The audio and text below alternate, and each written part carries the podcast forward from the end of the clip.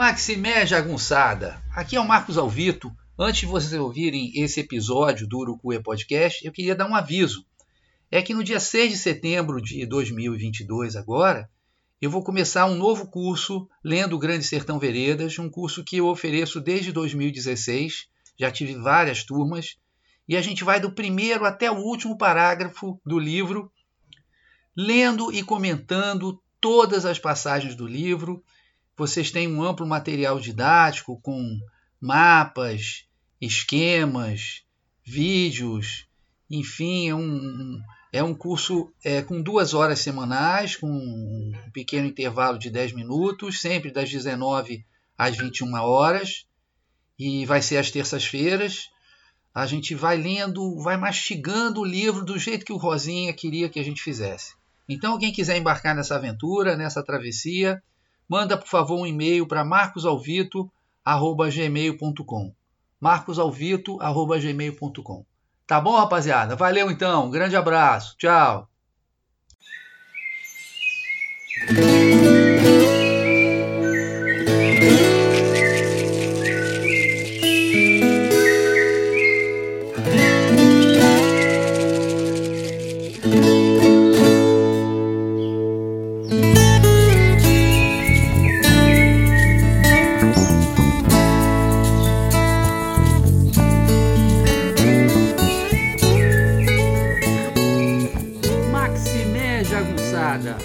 Bem-vindos e bem-vindas a Urucuia, um podcast feito para te ajudar a ler Grande Sertão Veredas e outras obras do nosso amado João Guimarães Rosa.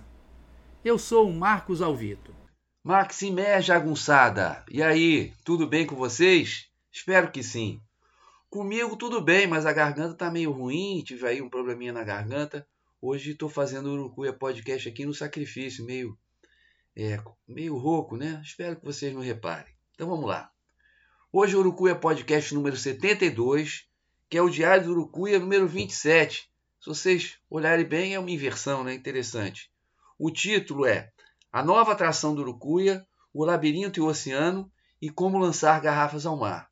Hoje a gente também vai ter uma faixa bônus, uma entrevista super bacana, super importante, com a Monique Barbosa, que é a diretora, a gestora da Central Veredas, uma cooperativa de artesanato muito importante que existe lá em Arinos e que trabalha em toda a região ali do, do noroeste de Minas, né, do sertão mineiro. Então também tem uma entrevista muito bacana, tem a parte 1 dessa entrevista. Vamos lá. Acordei cedo, disposto a ir até o rio, ver se já havia instalado uma pista de patinação no gelo no Urucuia. Por incrível que pareça, esta noite foi mais fria do que a anterior, e do café da manhã só se falava disso. Micaele jurava que nunca tinha feito tanto frio por aqui, ainda mais em maio. Eu aproveitei a desculpa da baixa temperatura para ficar no acampamento. Tinha muito que fazer: escrever, gravar o Urucuia Podcast e tentar me organizar um pouquinho. O almoço de hoje no posto de gasolina foi ótimo feijoada vendo programa esportivo e chicabom de sobremesa. Deixei a Cláudia, dona do estabelecimento, de sobreaviso, para chamar uma ambulância caso virasse um homem de gelo ao chupar o picolé. Vou ter que inventar de fazer alguma coisa depois do almoço. Caso contrário, esse diário será pífio. Está cada vez mais difícil engrupir vocês. O prato principal de hoje será a sexta aula dada para a turma dos estudantes, junto com três componentes da Companhia Teatral Grande Sertão.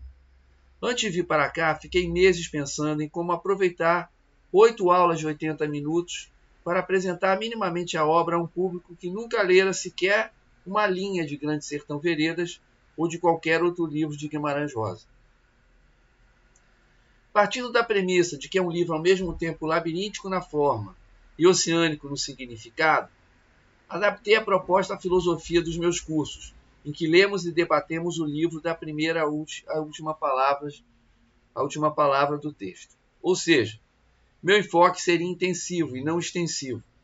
Decidi que iria ler algumas partes do livro, mas do jeito que o Rosinha queria, lentamente, ruminando os significados, prestando atenção à poética, à metafísica e sem muita preocupação com o enredo. Quer dizer, Ao mesmo tempo, tinha que fornecer uma espécie de mapa da narrativa, para que eles não se perdessem totalmente, sobretudo para que não ficassem atolados no pântano narrativo. Grosso modo, os 150 primeiros parágrafos em que a história é contada totalmente fora da ordem cronológica. Depois de muita reflexão, decidi dividir o curso em quatro partes, cada uma com duas aulas. Na primeira, comecei a ler o livro desde nonada mostrando o conteúdo filosófico e metafísico daqueles causos iniciais. O Aleixo e seus filhos, Pedro Pindó e sua mulher castigando Voltei, a mandioca boa que vira má e vice-versa. Mostrei como, através destas pequenas histórias, o velho fazendeiro vai apresentando ao doutor as suas questões centrais: o bem e o mal, Deus e o diabo, a possibilidade de se fazer um pacto com o demo ou não, etc. Aqui a proposta era ir aclimatando a turma à sintaxe rosiana e a percepção da ambiguidade sempre presente, tudo é e não é. Esta parte foi a mais difícil, onde eu tive sempre a preocupação de explicar cada termo mais abstrato através de exemplos concretos relacionados à vida deles. Tem que lembrar que esses alunos da turma, né, é, de meninos e meninas, tinham em média 16, 17 anos, até menos. Usei e abusei de pequenos improvisos dramáticos em que eu representei situações de preferência engraçadas para ajudá-los a imaginar e entender os conceitos. Distribuí também duas folhas didáticas, uma sobre os três sertões, sertão geográfico, existencial e transcendente, e outra explicando o título do livro. As aulas 3 e 4 foram dedicadas ao episódio de Riobaldo e o Menino, na travessia para outra margem do São Francisco. O próprio narrador aponta esse encontro como o primeiro fato que se abriu, descortinando para ele uma nova visão do mundo e do viver, sem falar na descoberta do desejo do amor. Achei que seria, como foi, muito impactante junto a uma turma de adolescentes. A ênfase nesta segunda parte, além de continuar a reconhecer as grandes questões, era aprender a saborear a prosa poética do autor. A turma ficou encantada com a história. Somente aí é que pude sentir que haviam sido fisgados e de que surgia neles um desejo de leitura. Por falar nisso, mais da metade dos estudantes normalmente se recusa a ler, creio que por vergonha. Dentre os que leem, é difícil encontrar quem consiga fazer uma leitura que não seja meio que soletrando sílaba a sílaba. São alunos dos dois primeiros anos do ensino médio, mas em uma avaliação sem paternalismo, diria que na maioria dos casos ainda não têm capacidade habilidade ou domínio suficiente para ler um livro, não importa qual. Isso não foi barreira, todavia, para que se interessassem muito pela história. Com um bom e continuado trabalho, Grande Sertão Veredas pode cumprir o papel de transformá-los em leitores competentes. Meu objetivo nessa segunda parte acho que foi alcançado. Mostrar o quanto de prazer pode existir em um bloco de papel com páginas cobertas de tinta. A terceira parte, composta pelas aulas 5 e 6, foi totalmente diferente das anteriores. Aqui trabalhei com um resumo da vida de Riobaldo elaborado por mim. Fomos lendo as quatro páginas, item a item. Eu ia parando, explicando e dando mais detalhes acerca dos acontecimentos, que foram colocados em ordem cronológica, ao contrário do que ocorre na obra. Os trechos do pântano narrativo, que saltam por toda a vida de Riobaldo até depois da morte de Joca Ramiro, foram sublinhados para que eles possam reconhecê-los durante a leitura. Nesta etapa, a turma se deliciou com a contação de histórias continuada, ao mesmo tempo adquirindo a noção da totalidade fundamental ao se ler um livro com uma estrutura tão complexa e truncada. Para ajudar mais ainda, além do mapa dos acontecimentos, forneci também mapas propriamente ditos, fotocopiados do excelente Grande Sertão BR. Não é um site, é o nome do livro de Willy Pole. Os mapas 5 a 7 deste livro permitem acompanhar todas as andanças de Riobaldo e de Adorim pelo sertão. Em uma avaliação após a segunda aula desta terceira parte, os alunos se disseram interessados em ler a obra e acreditam que com os materiais que lhes foram entregues o conseguirão. A última parte, as aulas 7 e 8, será dada na semana que vem. Voltaremos ao texto, lendo o episódio da morte de Adorim no paredão e o que se segue até as últimas reflexões de Robaldo acerca do diabo, do pacto e da sua culpa ou não. Além de ser um trecho decisivo, que explica, inclusive, o porquê do velho fazendeiro estar contando sua história ao doutor, a uma tentativa de resposta para as grandes questões que assolam Riobaldo.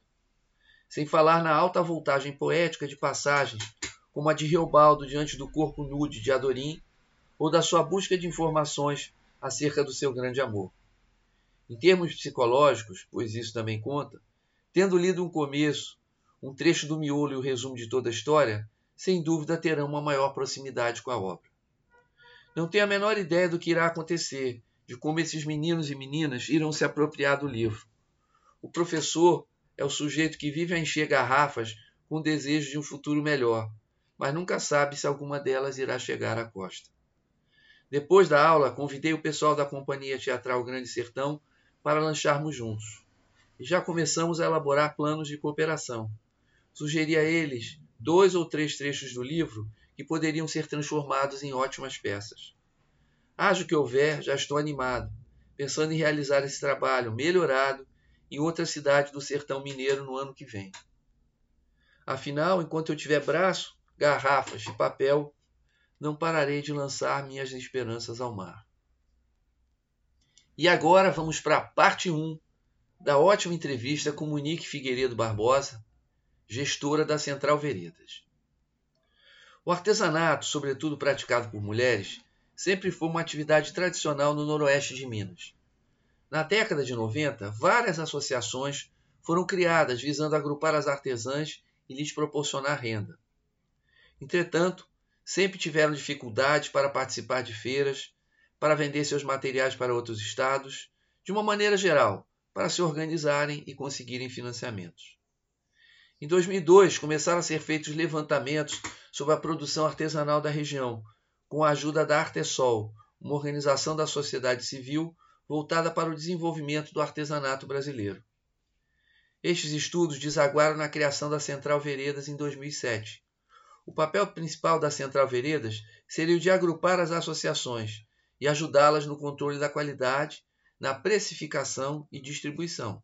Ou seja, em tudo aquilo que envolve a comercialização do produto do trabalho das artesãs, gerando renda para elas e suas comunidades. De início, três associações ingressaram na Central Veredas: Bonfinópolis, Riachinho e Urucuia. Aos poucos, mais seis se juntaram: Natalândia, Uruana de Minas, Sagarana, Buritis, Serra das Araras e Chapada Gaúcha.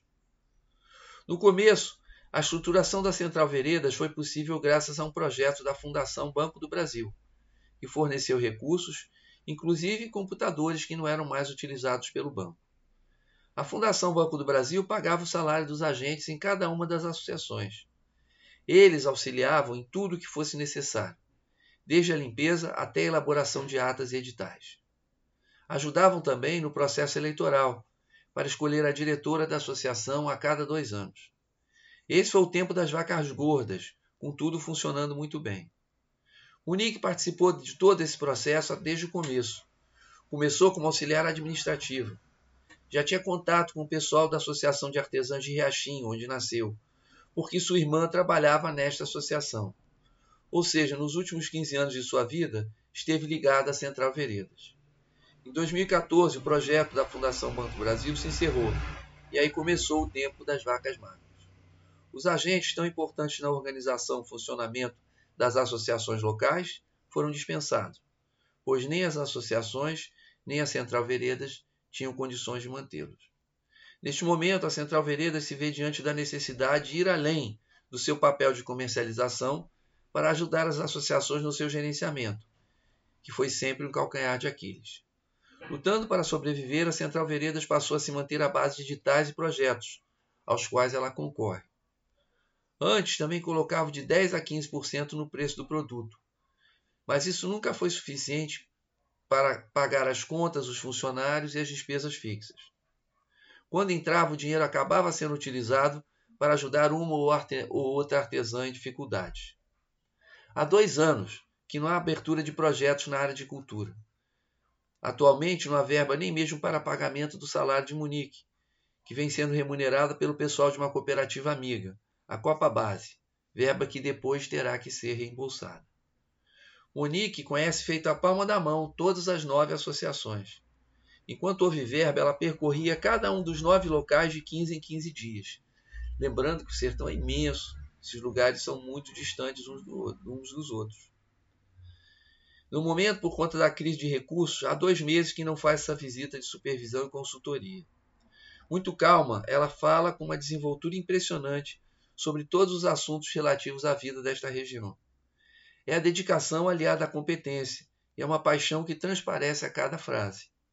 Intensidade tranquila é uma expressão que talvez defina a sua personalidade. A Central Veredas está instalada em um lindo prédio em frente à praça principal da cidade de Arinos, a famosa Praça do Coreto. Mas nem este prédio lhe pertence. Está emprestado pela prefeitura para servir de atração turística. Seu interior é um tesouro. Tiares antigos de madeira, caixinhas de buriti e até um sofá feito de buriti. Mantas tecidas à mão, quadros com bordados à mão, alimentos orgânicos e um freezer com polpa de frutas da região, que se tornaram o suco diário das crianças das escolas da cidade. É uma visita deslumbrante a um mundo construído por mãos experientes, guiadas por saberes tradicionais, que passaram de geração a geração durante muito tempo. Um mundo que, mais do que nunca, hoje precisa de apoio. Então, na semana que vem, a parte 2 da entrevista com a Monique Barbosa. Esse foi, então, o episódio 72 do Urucuia Podcast. Espero que vocês tenham gostado. Estou meio rouquinho, mas acho que deu para ler, né? E agora vocês vão ter então o melhor do podcast, que é a música Acordagem, do meu amigo Alex Delfim. Gosto com a grande cantora que está ali, Joyce Carvalhais. Então até mais. Um grande abraço, jagunçada. Maximé, beijo, tchau.